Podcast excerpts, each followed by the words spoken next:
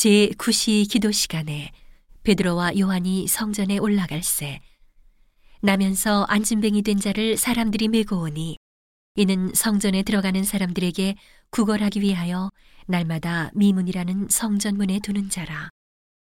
그가 베드로와 요한이 성전에 들어가려 함을 보고 구걸하거늘 베드로가 요한으로 더불어 주목하여 가로되 우리를 보라 하니 그가 저희에게 무엇을 얻을까 하여 바라보거늘 베드로가 가로되 은과 금은 내게 없거니와 내게 있는 것으로 내게 주노니 곧 나사렛 예수 그리스도의 이름으로 걸으라 하고 오른손을 잡아 일으키니 발과 발목이 곧 힘을 얻고 뛰어서서 걸으며 그들과 함께 성전으로 들어가면서 걷기도 하고 뛰기도 하며 하나님을 찬미하니 모든 백성이 그 걷는 것과 및 하나님을 찬미함을 보고 그 본래 성전 미문에 앉아 구걸하던 사람인 줄 알고 그의 당한 일을 인하여 심히 기이 여기며 놀라니라.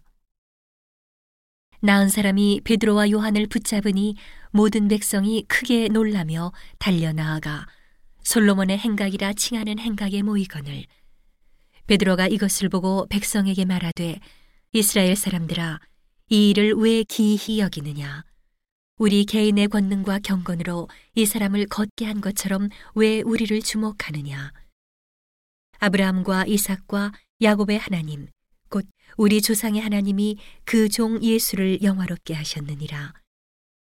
너희가 저를 넘겨주고 빌라도가 놓아주기로 결단한 것을 너희가 그 앞에서 부인하였으니 너희가 거룩하고 의로운 자를 부인하고 도리어 살인한 사람을 놓아주기를 구하여 생명의 주를 죽였도다.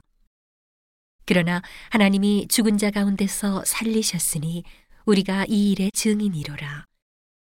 그 이름을 믿음으로 그 이름이 너희 보고 아는 이 사람을 성하게 하였나니 예수로 말미암아 난 믿음이 너희 모든 사람 앞에서 이같이 완전히 낫게 하였느니라.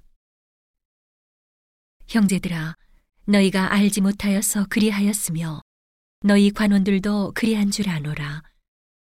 그러나 하나님이 모든 선지자의 입을 의탁하사 자기의 그리스도의 해 받으실 일을 미리 알게 하신 것을 이와 같이 이루셨느니라. 그러므로 너희가 회개하고 돌이켜 너희 죄 없이 함을 받으라. 이같이 하면 유쾌하게 되는 날이 주 앞으로부터 이를 것이요. 또 주께서 너희를 위하여 예정하신 그리스도 곧 예수를 보내시리니 하나님이 영원 전부터 거룩한 선지자의 입을 의탁하여 말씀하신 바 만유를 회복하실 때까지는 하늘이 마땅히 그를 받아두리라. 모세가 말하되 주 하나님이 너희를 위하여 너희 형제 가운데서 나 같은 선지자 하나를 세울 것이니 너희가 무엇이든지 그 모든 말씀을 들을 것이라. 누구든지 그 선지자의 말을 듣지 아니하는 자는 백성 중에서 멸망받으리라 하였고 또한 사무엘 때부터 옴으로 말한 모든 선지자도 이때를 가리켜 말하였느니라.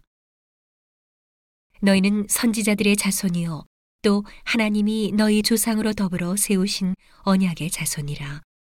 아브라함에게 이르시기를 땅 위의 모든 족속이 너희 씨를 인하여 복을 받으리라 하셨으니 하나님이 그 종을 세워 복 주시려고 너희에게 먼저 보내사 너희로 하여금 돌이켜 각각 그 악함을 버리게 하셨느니라.